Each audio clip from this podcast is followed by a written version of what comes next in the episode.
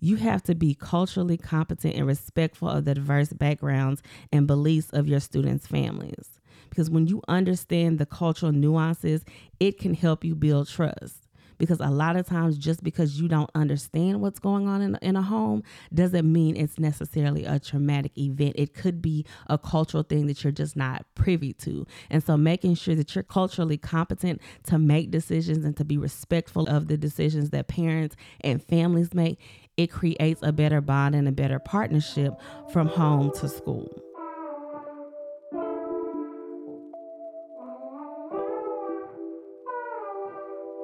Welcome to Through the Eyes of Trauma, an inner ear agency production, where we engage in discussions regarding the impact that childhood trauma has on education, life, and living.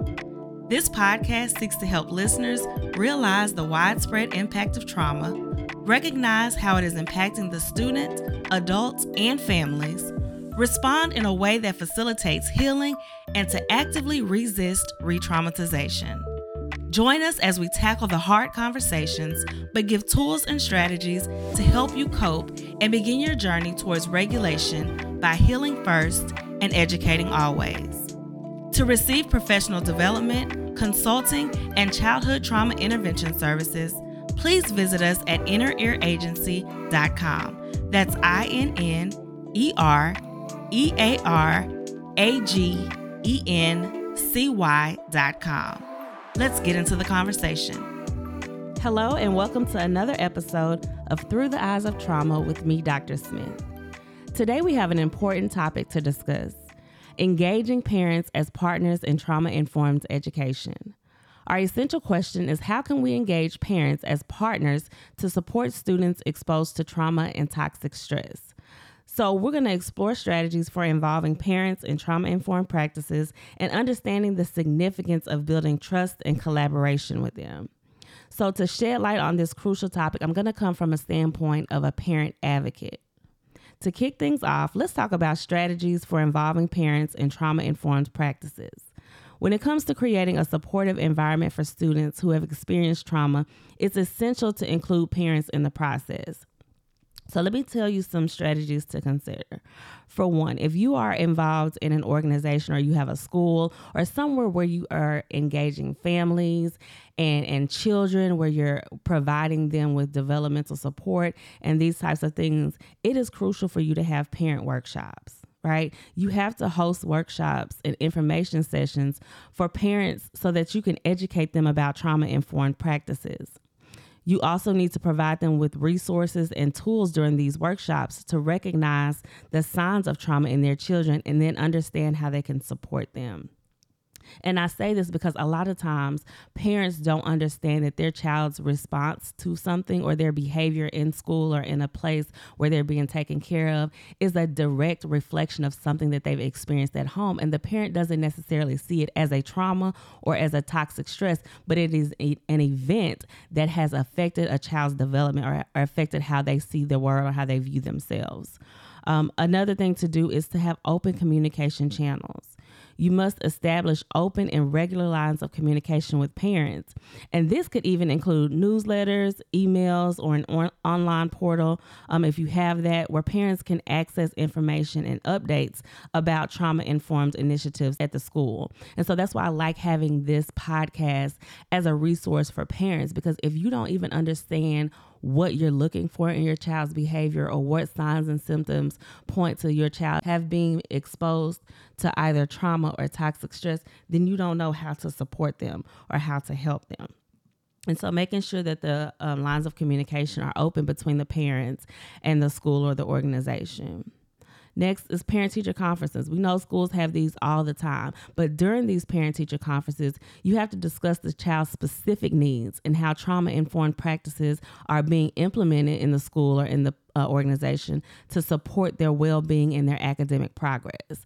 Show a correlation between how they're doing in school and their behavior, how they're doing academically in school and their behavior, because Research says that if a child has four or more ACEs, they're going to struggle academically and they're going to have some behavior challenges. And so you have to correlate these things for parents so they understand what your child has been exposed to is directly reflecting or directly affecting their academic progress. So making sure that parent teacher conferences um, are intentional and you're intentionally giving them the specific needs that, that their child has. Then having parent support groups, right? Creating these support groups where parents can connect with others who have similar experiences. This can foster a sense of community and provide a platform for sharing strategies and coping mechanisms. And that's why I love when there's um, symposiums that are community symposiums where parents are able to get with other individuals whose children have may, may have been exposed to the same types of things. This support group is needed because we thrive in community. You know, whether we're going through something that's extremely difficult, we thrive in community. So making sure that there are parent support groups available to the students that you serve. Number five, homeschool partnerships. Encourage parents to participate in decision making processes related to trauma informed practices. When you involve them in the development of the policies and the programs that directly impact their children, they are more engaged. And not only are they more engaged, but they understand the need for the programs and they understand the wealth of information and the wealth of just correcting the the experiences that students have had and helping them to develop in a more effective way seeing as that they've experienced these things. And so making sure that there are things and people in place to support other students. Training for parents. Offer training sessions for parents on trauma awareness and self-care this can help them better understand their child's needs and how to take care of themselves while supporting their child's healing journey. A lot of times, parents don't realize that they're re traumatizing or even triggering their children by the things that they are either saying, by the things that the, the child is hearing in the home, either by things on TV or just conversations that are had or experiences that are had that take that child right back to that space where they felt the first bit of toxic stress or trauma. So making sure that you're training parents on how to be aware of what their child needs and what they need as a parent of a child who has been exposed to trauma and toxic stress and making sure that they have those self-care mechanisms in place and those self-care strategies that they can use to not only better their child but to better themselves as the parent of a child suffering. And so, knowing the importance of building this trust and collaboration with parents is essential. It's fundamental to the success of trauma informed education, not only in the school, but trauma informed knowledge and education in the home. Trust is the foundation upon which meaningful partnerships are built. And so if the parent can't trust you to handle their child with care, and if the, the school can't trust the parent to handle the child with care when they're out of their presence, and to make sure that this partnership of trauma informed strategies and trauma informed care is going from home to school and being bridged from school to home, then that's what is that saying to the child? It's saying that to the child that your village is not making sure that you're covered on all bases. So that's why it's important to build this trust and collaboration with parents from home to school. And how you do that is by listening and validation. You have to actively listen to what parents are saying, validate their concerns and their experiences, and then show empathy and understanding, showing that you have acknowledged that each family's journey is unique and you understand this family's journey. You want to be that person or that organization or that school that's there to help them through their experience. You have to be transparent right? Transparency is key as well because being transparent about your school's trauma informed initiatives allows the parent to make proactive decisions to make informed decisions about where they're where they're sending their child and what things are being poured into their child and what information or what programs and strategies are available to their child to be able to make sure that they're successful and that they're, that they're developing appropriately. So share information openly, including the goals and the progress and challenges that you face in implementing these practices, especially specific to the, the family's children. Make sure there is cultural competence in your organization.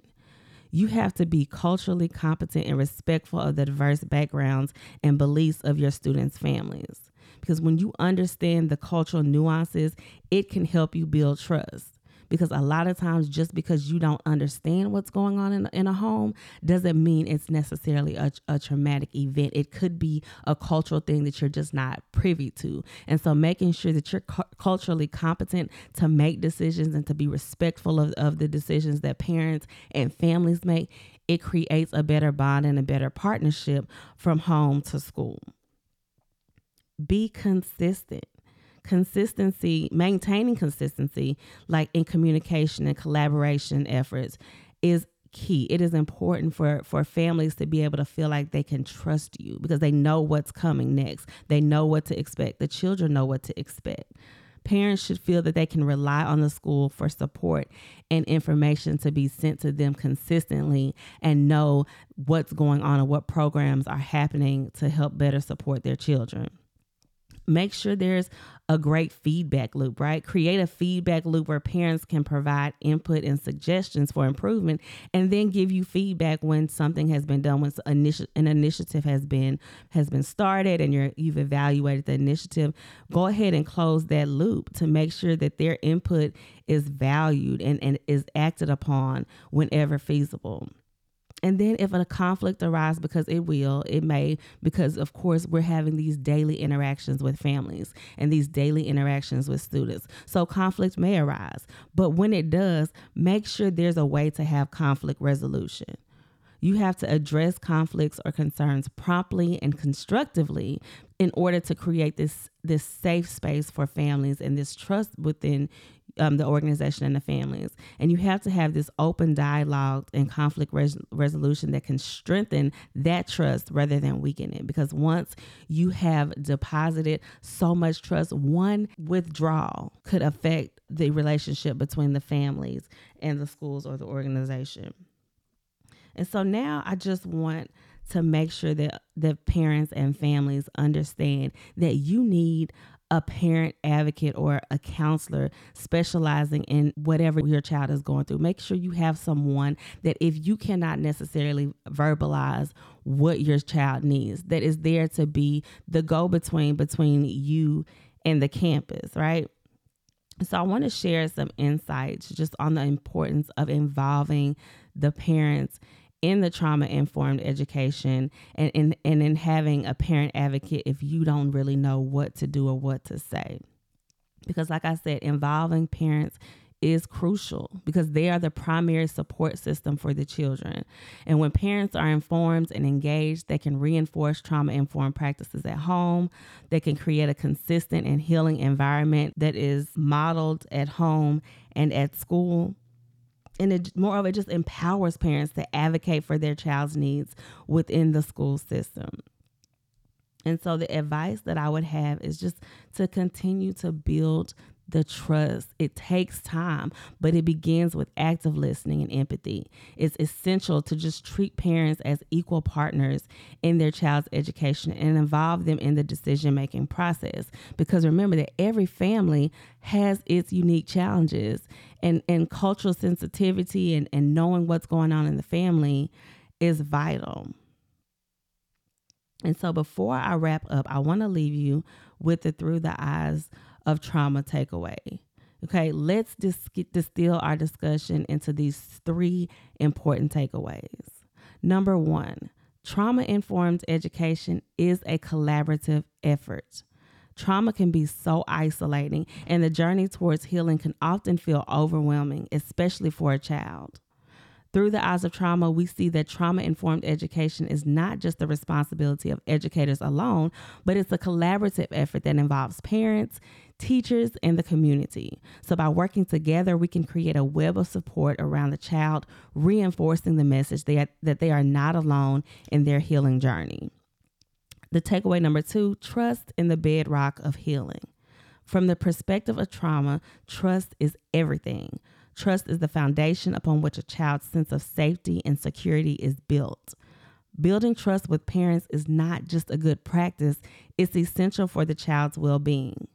When parents and educators collaborate, trust is nurtured, and through the eyes of trauma, this trust can be a beacon of hope for a child on their path to healing. Number three, empathy and understanding are the keys to connection. Trauma can be a deeply isolating experience, making connections and understanding all the more crucial. Through the eyes of trauma, we see that empathy and understanding are the keys to unlocking that connection. When education and educators and parents approach each other with empathy, acknowledging the pain and challenges that trauma brings, they create a bridge of understanding that can make all the difference in a child's life. And number four, heal first, educate always.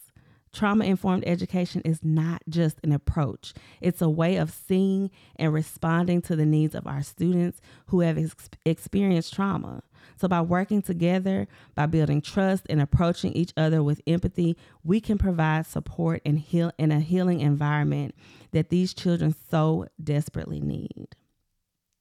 Thank you all so much for joining me on this solo session or this solo episode of Through the Eyes of Trauma. And remember, trauma informed education um, and building resilience in schools is important. I hope that you take these takeaways and that they resonate with you and inspire you to continue the important work of creating trauma informed schools. Stay tuned for more episodes.